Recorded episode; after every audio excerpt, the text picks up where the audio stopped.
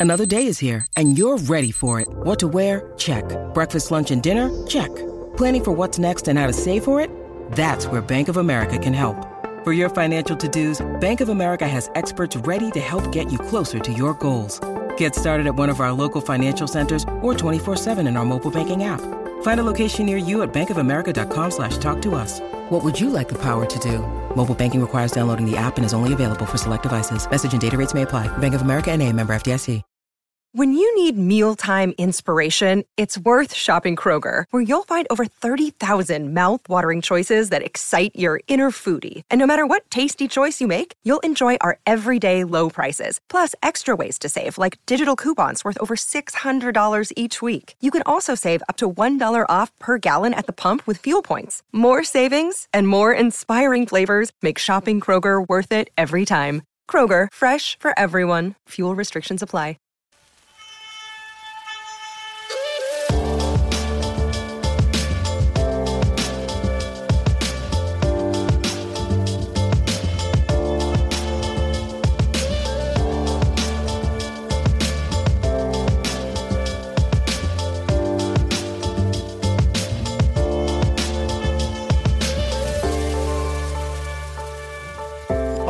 Fans. Welcome to Bulls HQ, a Chicago Bulls podcast on the Blue Wire Podcast Network. Thank you for joining us on this episode of the show today.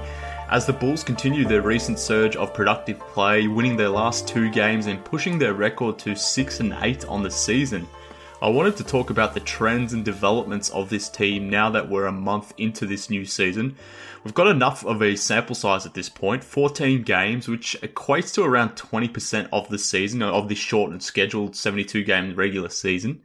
So we've got some good data here, and we've got some data, probably more importantly, against some quality competition and, a di- and against a difficult schedule.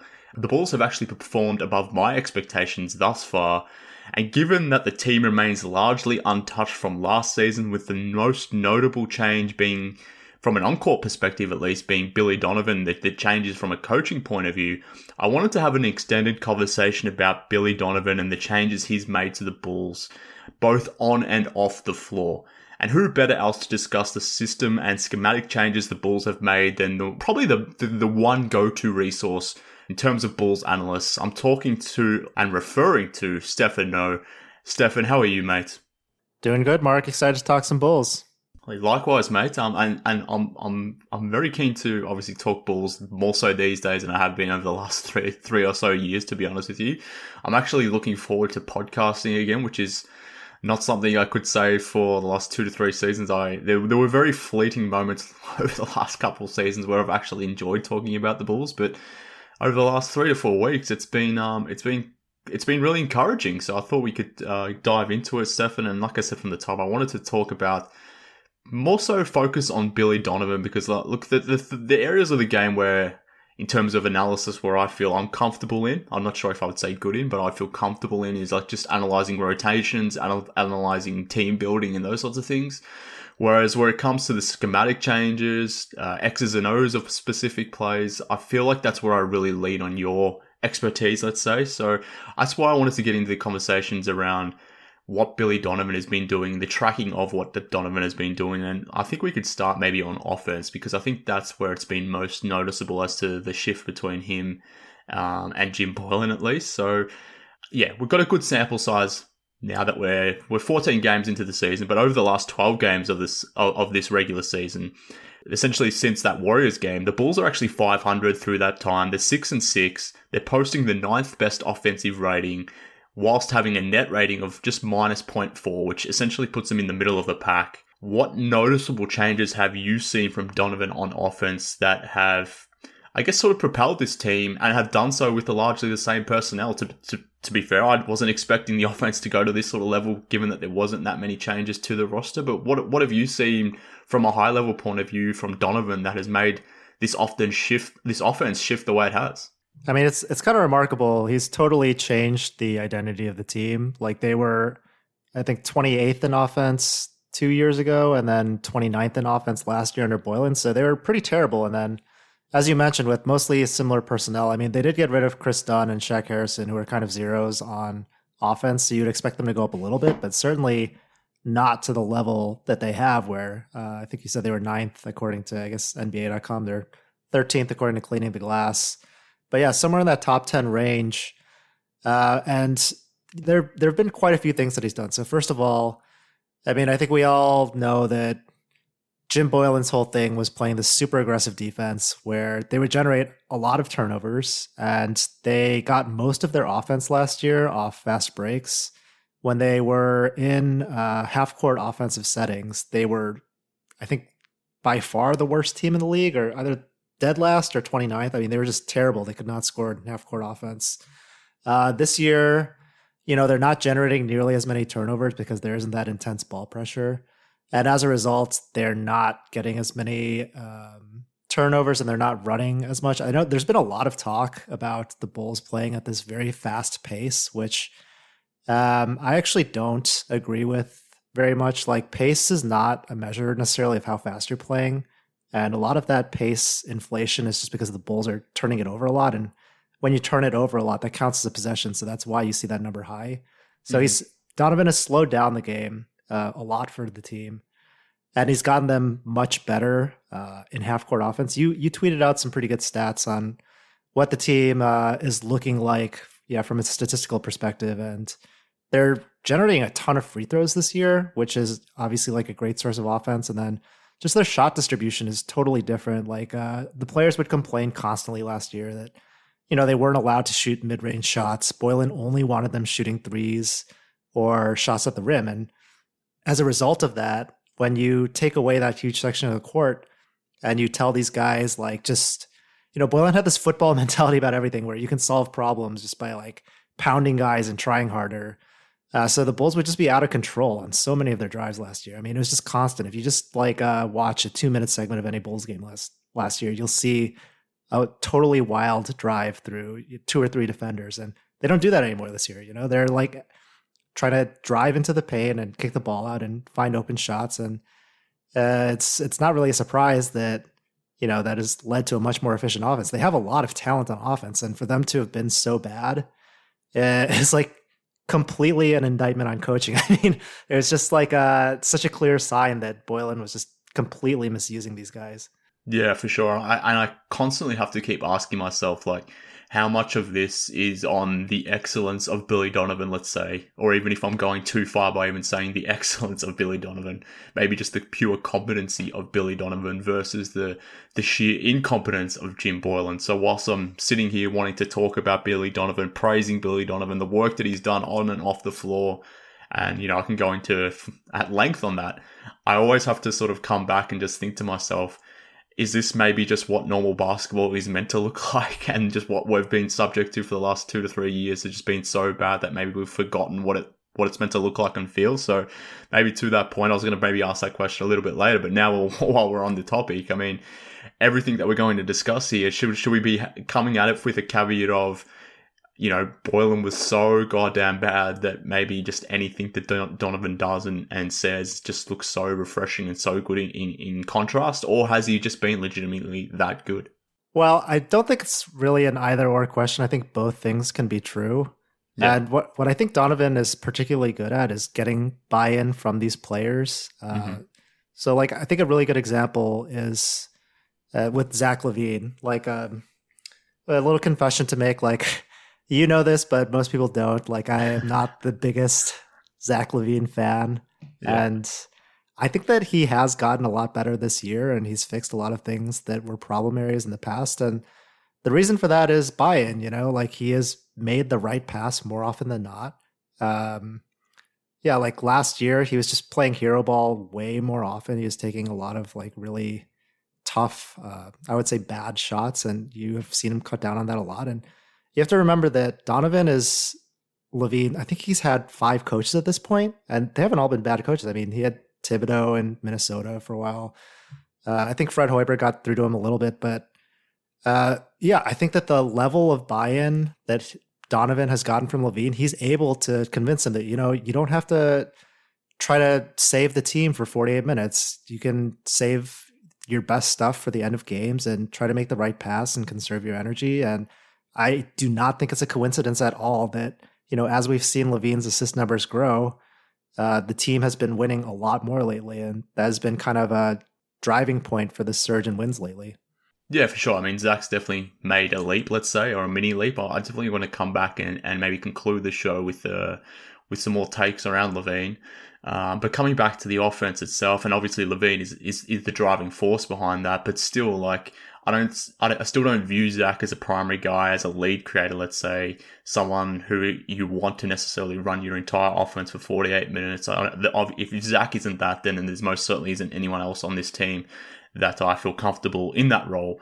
But despite all that, I mean, the balls are zipping the ball around. The ball movement has been fantastic on this team thus far under Donovan, and maybe that's a way to get around the fact that they just don't have a guy like a Luka Doncic who we saw uh, on Sunday night, I think it was, or Saturday night, whatever it was in the US time.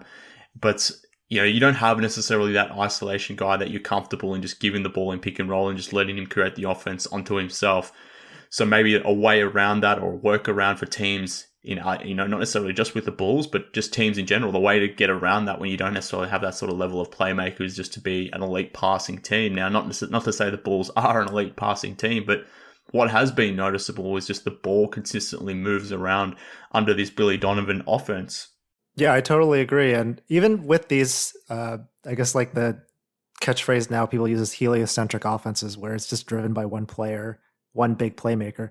I mean, those those offenses still rely very heavily on passing. It's the the the mm-hmm. concept of at all levels of basketball is pretty simple. You know, you try to create an advantage, you try to get two defenders, and then once that happens, you pass the ball around because somebody's going to be open. And for whatever reason, the Bulls just have not been able to do that. It's like very you know very simple concept, but they're getting better. I mean, they're definitely getting better. I think uh, the last game they just played, they had a bunch of these chain reaction passes, which if you watch other, te- I think a lot of your listeners and a lot of Bulls fans in general only watch the Bulls.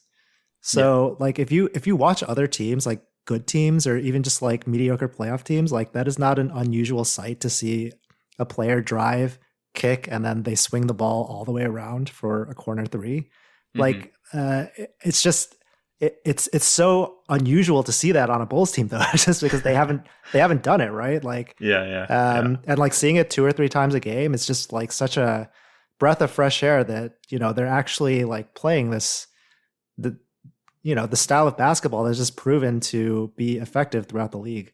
Yeah, for sure. But like, it, and, and uh, coming back to that caveat that we were speaking to bit about before, whether the whole Donovan versus Boylen thing, and whether it is an e- either or or situation. But like that, that is the stark contrast about it. And to your point, like for me at least, like I, I watch every single Bulls game. I'll maybe catch, you know, occasional NBA games here and there that, you know, they're big headlining games. And I'm obviously not watching uh, most other teams play most of their other games. I'm, I'm, specifically watching the Bulls. So to that point, maybe you do just get used to just seeing bad basketball, bad basketball, bad basketball. And then when you do occasionally tune into a, and another team, let's say like the Nets Bucks game the other day or yesterday, when you see that team compared to you know the, the Bulls teams that we've seen previously under Boylen, you just don't understand how it's even the same sport. So now to see Donovan and the way the Bulls are, are functioning on offense and at least resembling a competent team, it is it is refreshing. And and to that point, I mean, the last two games have been wins for the Bulls against pretty good teams. I mean, the Mavs and Rockets haven't necessarily found their groove this season for a number of different reasons, but they are playoff caliber teams in the Western Conference. Even without James Harden, I think you could still make that claim for the Rockets that they're there or thereabouts, at least in a play-in tournament. So they're good competition. Victor Oladipo is a good player. They've got some good players on that squad, but the Bulls still found a way to win. I know they had that second half meltdown against OKC, but in the first half, they did exactly what we are talking about from a ball movement point of view. They were whipping the ball around. Against Dallas, the team had 32 assists and limited their turnovers to 14 turnovers. And like I said, like I'm, I'm just surprised because I still don't believe in this team from a playmaking create, uh, point of view. Like they still need that playmaker, that reliable crunch time creator. But having said that, they've found they've found ways to navigate that to still build out a really good and efficient offense. I think uh, the Bulls are third in true shooting percentage over their last 12 games, second in e field goal percentage. So I'm, I'm, I'm, conveniently leaving out the first two games here, Stefan, where the team just looked terrible. But the last 12 games, which is still a, a reasonable sample size, the majority of the season, the team has been functioning to me a, a lot better. So, I mean, to that point though, and again, maybe just trying to talk myself back here a little bit when I see things like second in in true or third in true shooting percentage rather, and second in e field goal percentage, trying to balance the whole Donovan versus Boylen uh, dynamic. I guess another thing that I'm trying to do to myself, at least not to dive completely off the deep end with this team, and just thinking they've they've been remodeled, maybe the trajectory of the team has changed dramatically, is are they just on a bit of an unsustainable heater right now and will things sort of crater back at some point to a more respectable level? I don't think it's going to be as bad as it was last season, let's say. They've, they've clearly lifted their baseline, but is what we're seeing now sustainable or is it, is it, is it a hot run essentially? Well, it's definitely partially a hot run. I mean, if you've watched these games, you have Garrett Temple shooting like fadeaway corner threes contested and just nailing all of them. And I think they're shooting 38 or 39% as a team from three. Uh, there's a lot of data out there that says that you can't really control that number. That's more just a factor of randomness. And league average this year is about 36.6%, I think. So, uh, interestingly, Bulls' opponents are also shooting way above league average. So, I think that their defense will naturally improve too, as that just regresses to the mean. But even if their shooting numbers go down, which I think they will, I think that they can still be a pretty good offense because I, they are improving from game to game. And mm-hmm. uh, Donovan said after this Rockets game that he still wasn't very happy with the offensive performance, even though it was pretty good. I mean, they're obviously they're turning the ball over at an incredible rate, and that should hopefully go down as you know these players get more comfortable.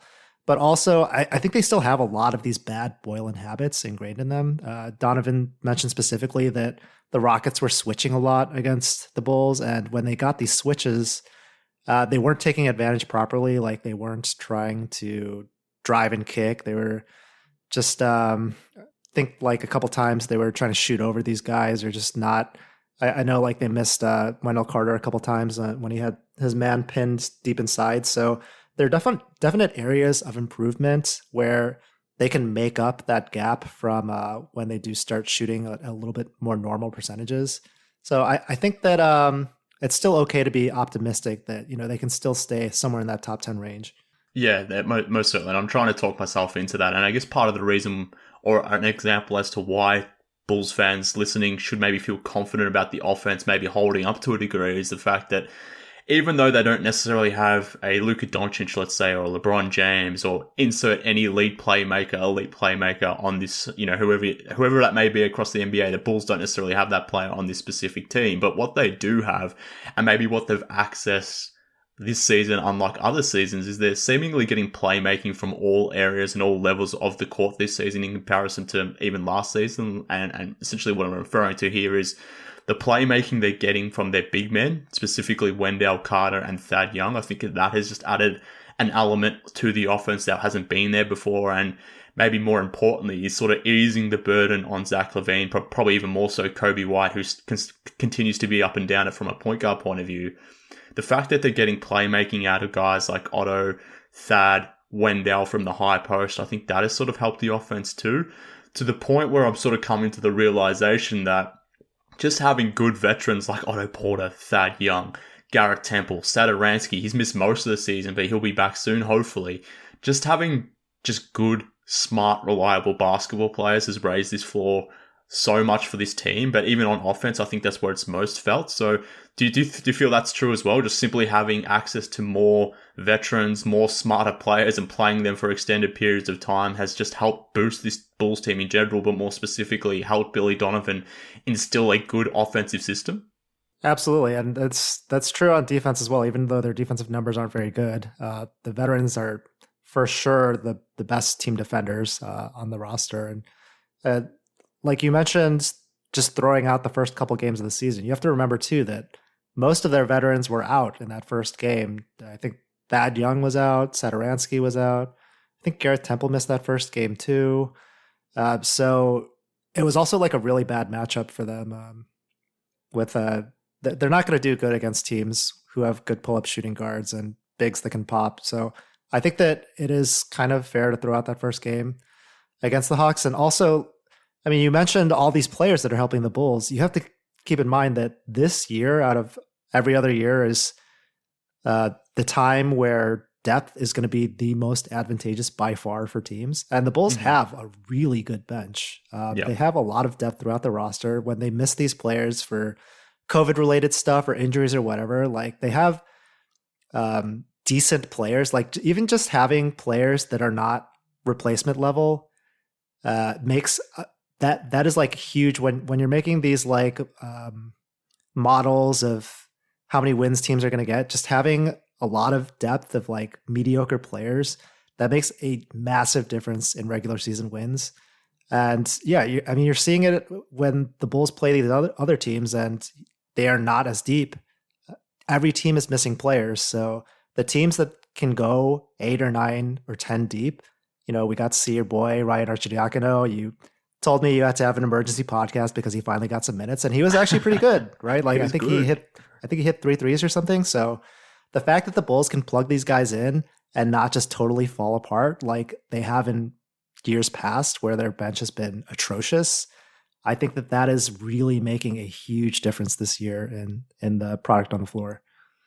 Yeah, I've coined the uh, the bench the vet mob in in uh, in reflection of the bench mob back in the day. I don't, I don't know if it's a good name or not, but um, I'm sort of running with it until I hear or think of something better for the moment. But um, yeah, I like yeah, it it, well, we'll see if it sticks. But the the professionalism of the team, it, it comes from Donovan and it fil- it's filtered itself down. But having someone like Garrett Temple, I think, and Thad Young, an engaged thing, Thad Young, sort of leading or being the voice of Donovan on the court, I think can't be understated. And it's just like I said, it's helped raise the floor of this team. But I think to that, and coming back to Billy Donovan, another thing that sort of makes sense with this offense now is it just it just feels balanced like a, at a at a at a point that it hasn't been for some time. And what I'm referring to here is specifically this season thus far through 14 games, the team is 16th in percentage of field goals attempted from the two point range. They're 15th from three point range. Uh, 13th in percentage of their points from mid range. Obviously, that wasn't the case last season. And, and, in, in, addition to that, they're not necessarily forcing the ball inside, not necessarily forcing shots at the rim shots at the rim are typically good shots, the shots that you want to get. But if you don't necessarily have guys who can get to the rim outside of Zach LaVine, which the Bulls don't really have, then there's no point necessarily forcing that. But that was kind of what was happening under Bo- um, Boylen. Obviously, a lot of three point shots, no mid range shots at all. But you have to play to your personnel. Zach LaVine is good in the mid range. He can obviously get to the rim when needed, but not many others can. So there's no point forcing the ball into the paint. So it just feels like the, the distribution of the offense from not necessarily against the hierarchy of the players, but where they're scoring the ball, the levels from where they're scoring the ball. It just feels really balanced and to a point where it should be for this team based on the personnel. Do you, do you kind of agree with that? Um, I mean, I think that there's still a big emphasis on driving the ball and getting to the rim. It's just yeah. that instead of forcing up shots, they're looking to pass and take advantage mm-hmm. of these shifting defenses. So, mm-hmm. I mean, I, I think that you mentioned Zach LaVine is a good mid-range shooter. He's actually not. He's he's he's a really bad mid-range shooter for his career. So that's another area where I think the team is going to regress a lot. But at the same time, um, you know, like an open mid-range shot is a better shot than these contested, uh, heavily contested shots that the Bulls were getting from better shot shot zones last year. So I, I think there's a give and take there. I think that Donovan is doing a pretty good job of balancing that. And um, the the mid range shots that the Bulls are taking are for the most part open. We've seen Wendell Carter take a lot of those where big men are just sagging way off him. So I think those are you know great shots for him to take.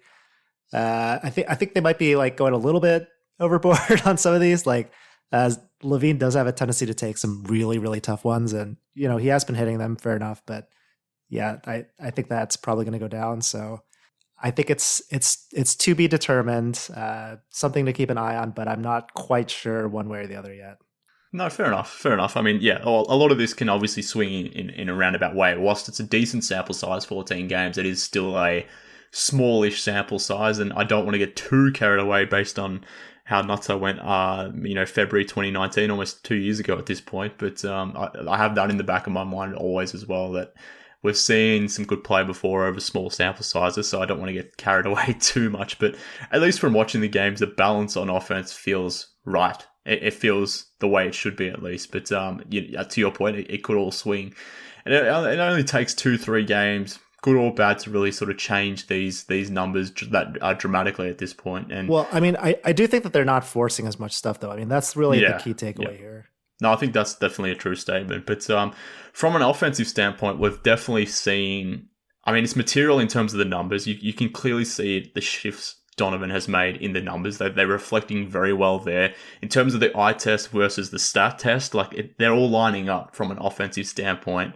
And maybe that is true on defense as well. I want to explore the defensive part of the court as well because that's clearly something that the Bulls need to improve. So, whilst the offense has trended so far up from last season, what hasn't necessarily trended up or has really hasn't even stagnated, it's dropped dramatically, is on the defensive side of the ball, which I was expecting to to a degree, maybe not to do to the degree that I've seen thus far, but essentially through that 12 game sample size that I've continued to reference through throughout this episode, the Bulls are 27th in defense. So whilst the offense has been ninth in offensive rating over the, over those 12 games, the uh, the defense rather is bottom five. It gets them to a, a net rating point of view where they're the 20th in the league, which is just outside of the playoffs, let's say, you you know you, you you're sort of in that play-in tournament range, which again feels kind of right as to where the balls are. But I just feel like if they can make some small marginal gains on defense, then we're talking about a very different team. Assuming obviously this the offense can, can remain at a, at a at a reasonable rate like it currently is. But what have you made about this whole defensive changes that uh, that Billy Donovan has made? The narrative around the the Bulls' defense. I think the narrative itself has been uh, nauseating to me, at least. But uh, I'm interested to get your thoughts about the Bulls' defense more generally, and maybe just the conversation around it, the, the, the side piece conversation to the defense itself. Okay, well, first of all, I mean, I know that the Bulls statistically finished somewhere in around the top 10 in defense last year, but you have to keep yeah. in mind that the season was canceled, right? Like they were coming up on by far the hardest part of their schedule. Mm-hmm. And that number was going to drop precipitously. Also, they were, I, th- I, think at that point of the season, Dunn was out with an injury, right? Yeah. So and and they were like they were sliding very rapidly. So yeah, it, technically, like yes, they were a top ten defense, but I mean, I think if the season had finished, they probably would have finished somewhere around league average. And contrast that with this season, where uh, their schedule has been extremely front loaded. So they they have been a bad defense. I mean, there's there's no way around that. But I don't think they've been quite as bad as the numbers reflect. Uh, second of all, like I, I mentioned at the top of the show, like the the biggest change to this team is you know their Boylen was so obsessed with manipulating these numbers to make them look good. He would play these all defense guys with no offense.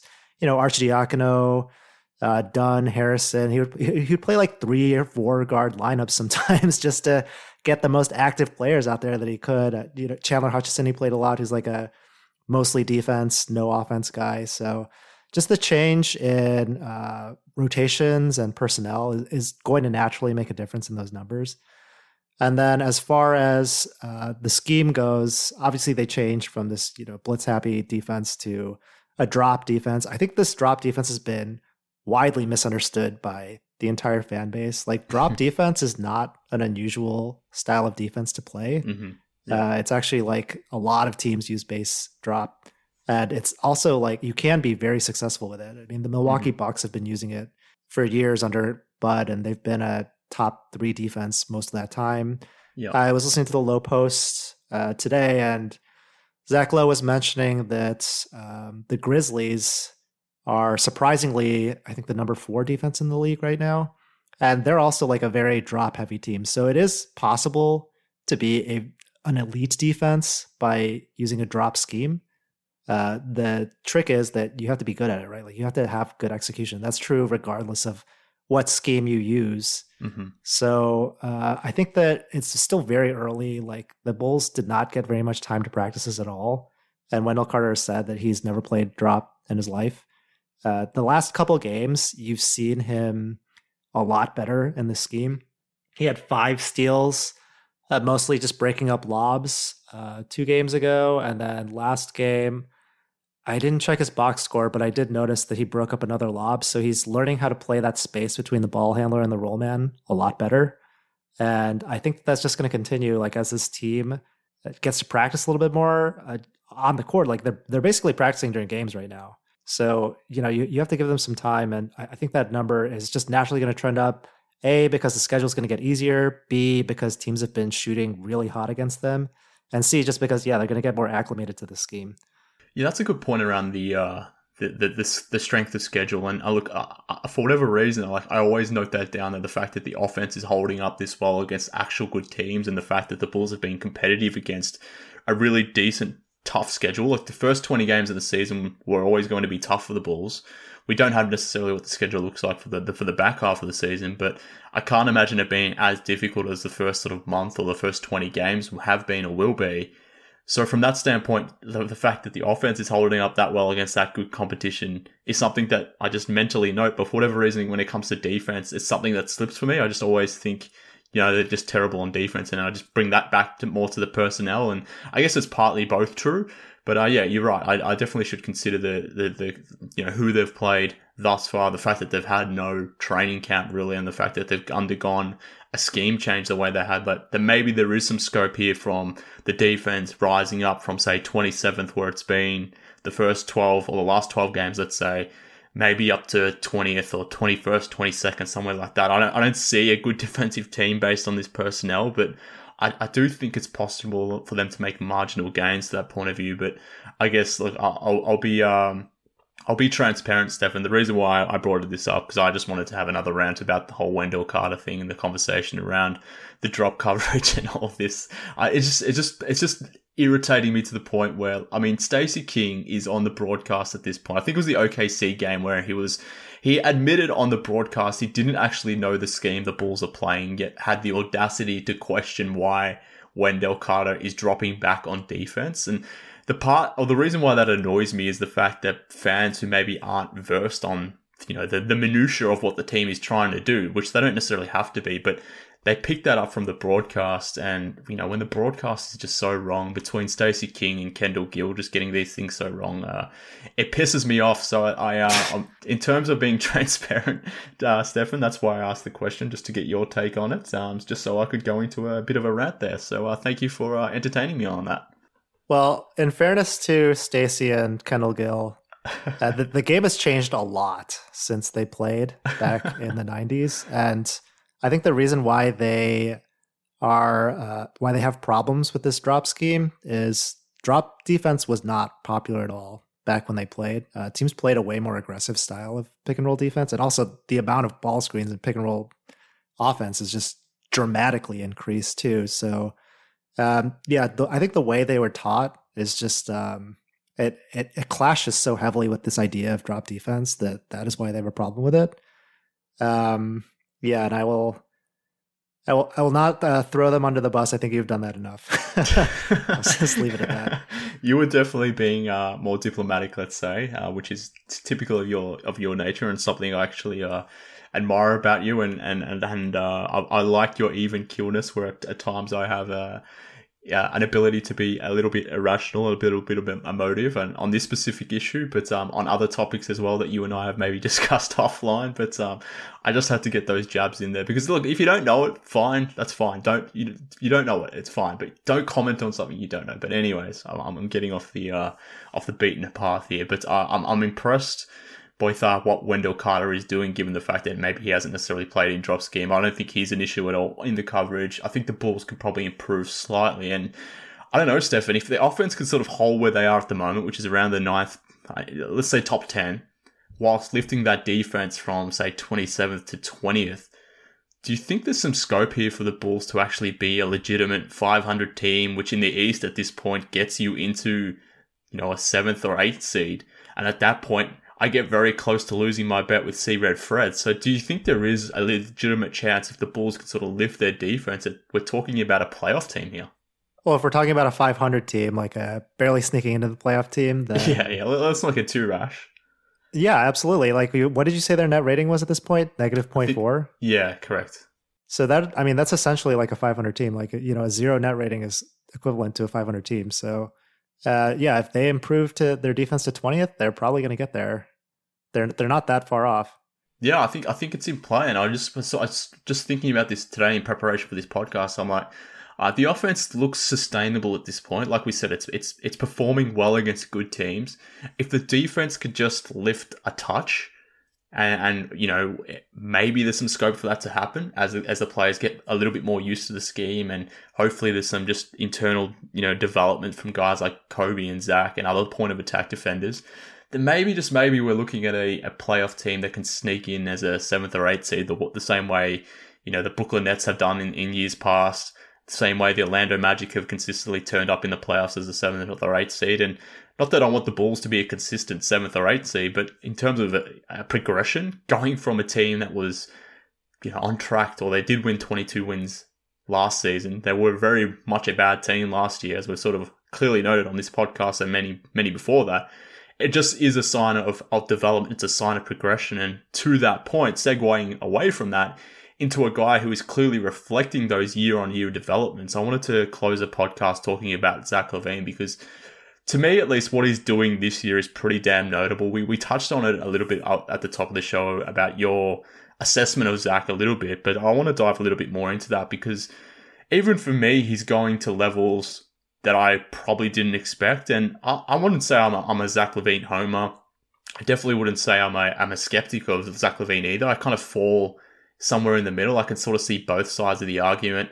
But at the same time, the fact that he consistently shows up and improves year on year, like I'm, I'm more than happy to root for a guy like Zach LaVine. But I'm interested to get to get your thoughts, your high level thoughts, at least initially, on the steps that Zach LaVine has made, maybe on playmaking specifically, but even as a scorer, it feels like he's gone to a new level too. He's he's finishing at the rim now compared to where he's at now in his seventh season versus where he was at even two seasons ago is just the, the improvement that he's made on that end is just you know completely insane. So I wanted to talk about Zach LaVine because over the last sort of twelve games, he's been averaging twenty nine points, six six assists, five rebounds, putting it all up on the floor.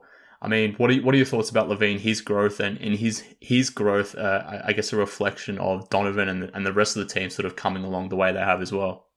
Well, if you look at how teams guarded LaVine in years previously, I mean, it was it was pretty much the same thing every game. Like teams would load up on him, they would blitz him, they would send two or sometimes even three defenders at him because, uh, like it, the Bulls just didn't have anything behind him, right? And also they knew that, especially late in games, like he was going to shoot it anyway. He was just going to find a way to shoot it. And I think that's why his numbers were extremely good in years past, but not to the level they are now. Like now, this year, he has a lot more help.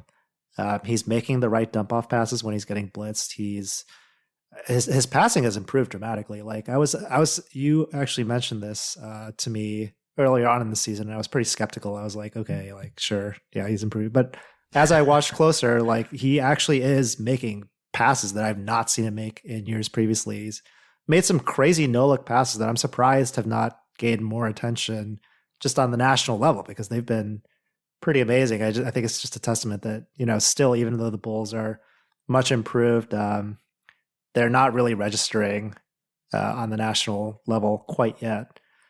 But yeah, I I just I I've been very impressed with his offensive growth. I still think that um, he needs to get a little bit better at shot selection, especially late in these games. And his help defense still is not very good, but you know the the strengths of LaVine vastly outweigh the flaws. And um, you mentioned that you're rooting for him. I mean, his character throughout all this stuff has been incredible. Like, I would not fault him at all for blaming Jim Boylen or blaming, you know, other outside factors, but he has always pointed to himself when the Bulls have lost these games. He's always taken on the responsibility.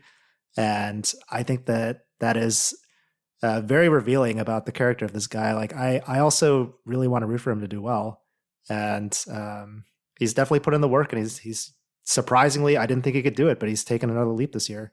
You're absolutely right. Yeah, and look, just just so it's clear, I still don't feel like Zach LaVine is a number one guy on a, on a, on a, on a team that matters, let's say, but on a team that's good and competitive and decent, then he maybe can be that. And to that point, again, coming back to the last twelve games, the Bulls are six and six through that record through those that stretch of twelve games, they could easily be nine and three, given the, wanna, the way some I, of these. I want to push back a little bit on this, Mark. I've heard you say this uh, a lot. I've heard other people say that. I mean, like, yes, they could easily be nine and three, but they could also easily be three and nine, right? I mean, if you're gonna if you're gonna point to the games only where they lost by two points, you have to point to the games where they won by two or three as well, right? Yeah, I, I, guess if you want to be uh, objective about it, Stefan, but um, I'm going to be less objective about it. But okay, and, fair and, enough, fair and, and, to that point, I, I, certainly take your point, and it's it's obviously well founded. But at the same time, like coming back to the who they've played, the fact that they lost to the Lakers teams, or sorry, the LA teams by combined, I think five points or whatever it was, like.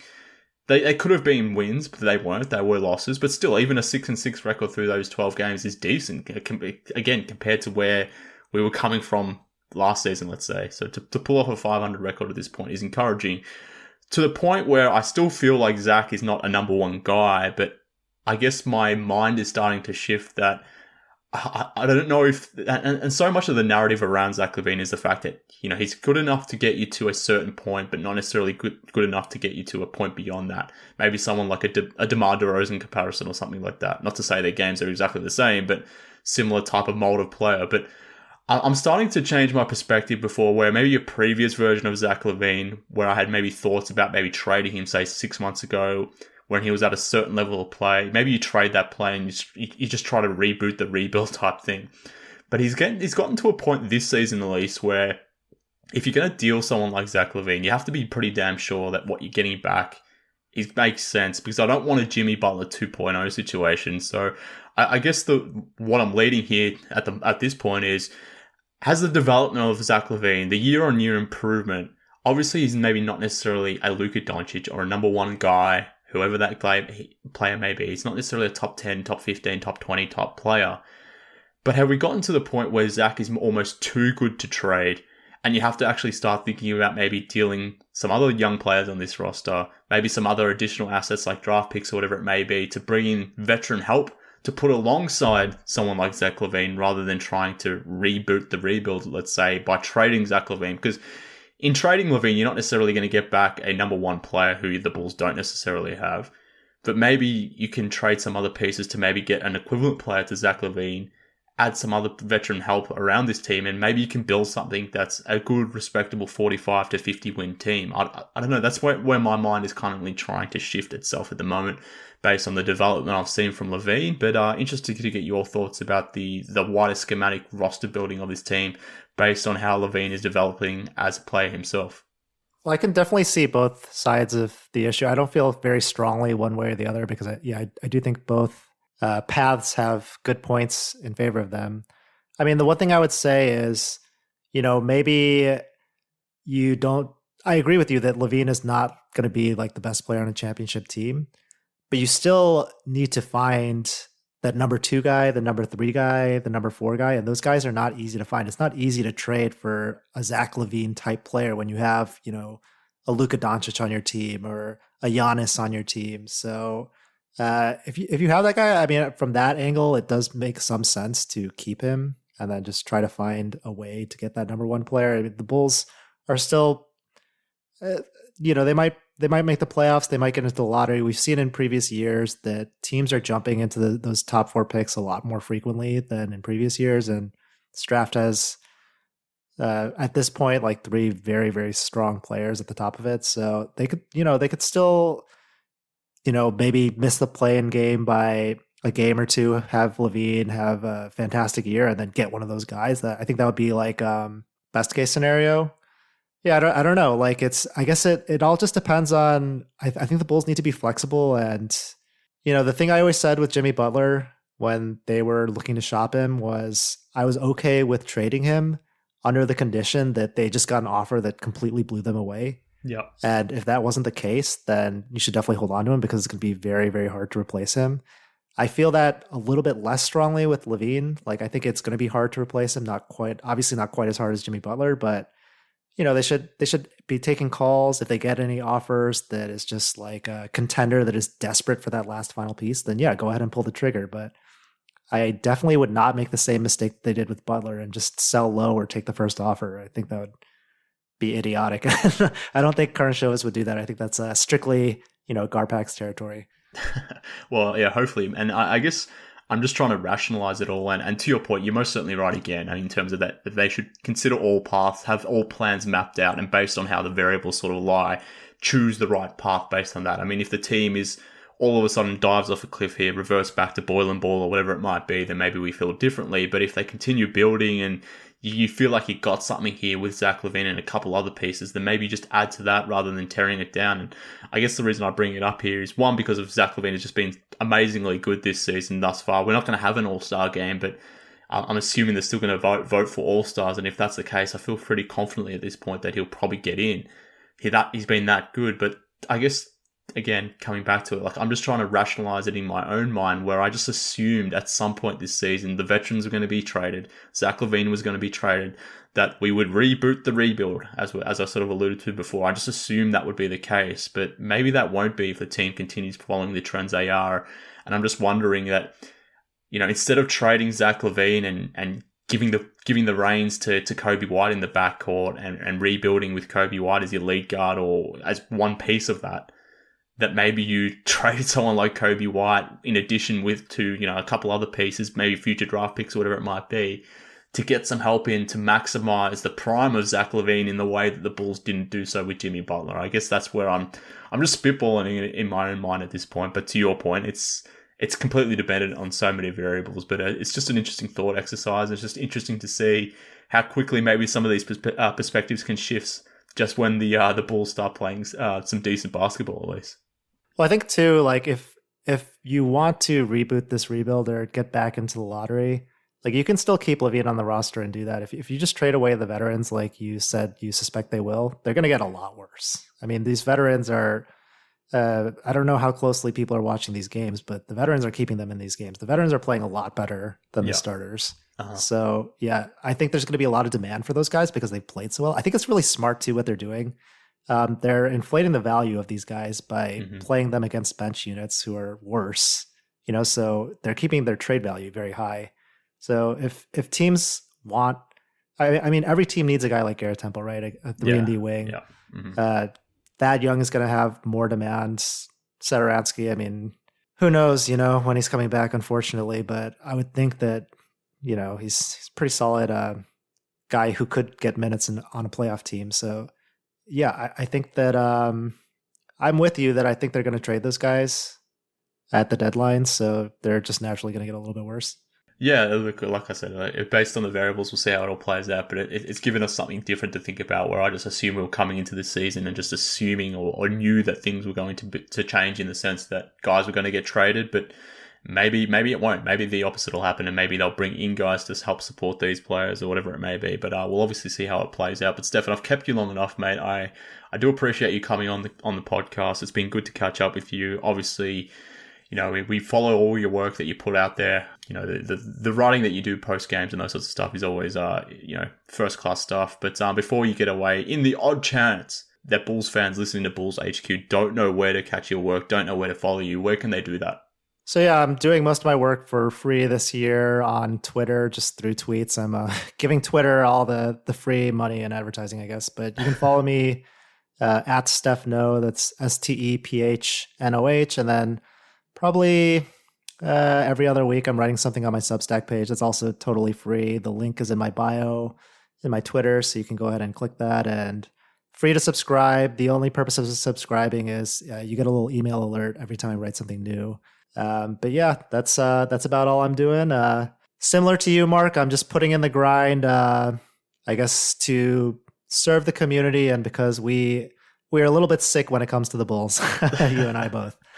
Yeah, I mean we are we are both largely doing this for free. Uh, at least I can speak for myself in that sense. Um, the uh, the reward to effort ratio isn't maybe uh, fruitful, let's say, but um, we've we've got a sickness that we just can't turn away from this Bulls team for whatever reason. So hopefully, in that sense, it's valued by the Bulls community at large. I, I definitely feel that is the case with you, Stefan. So keep doing what you're doing, mate. And and to paint a picture of that, I am a subscriber to your Substack, I believe, and I just get that through. I get all your writing via email, which makes it very easy and convenient. I just woke up this morning, my time. Obviously, I'm in a different time zone. I wake up and check my mobile like the idiot that I am, and spend like half an hour on my phone when I get up. And uh, one of the first things that I saw today was an email from Stefan Noh, which was your your article or your latest piece up on the uh, on the Substack there. So Bulls fans listening to Bulls HQ, if, if for whatever reason you haven't followed Stefan Noh on Twitter, you're not, you know, following his writing, what, well, firstly, what the hell are you doing? And secondly, go and correct that. So, uh, thank you to Stefan for coming on the podcast, but more broadly, thank you for the work that you do, mate, more largely covering this team.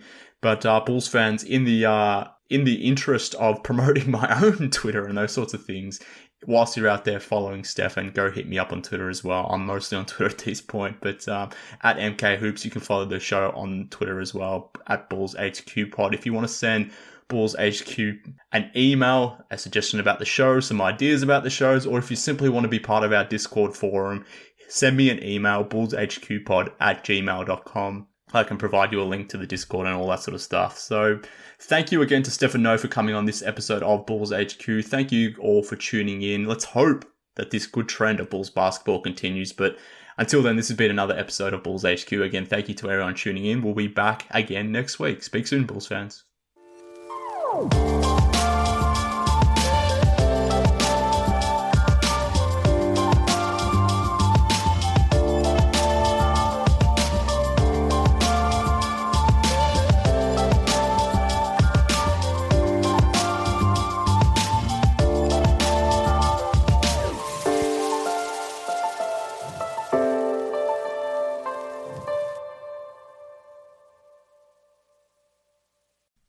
Rose Davis, historian and co host of the sports podcast Burn It All Down.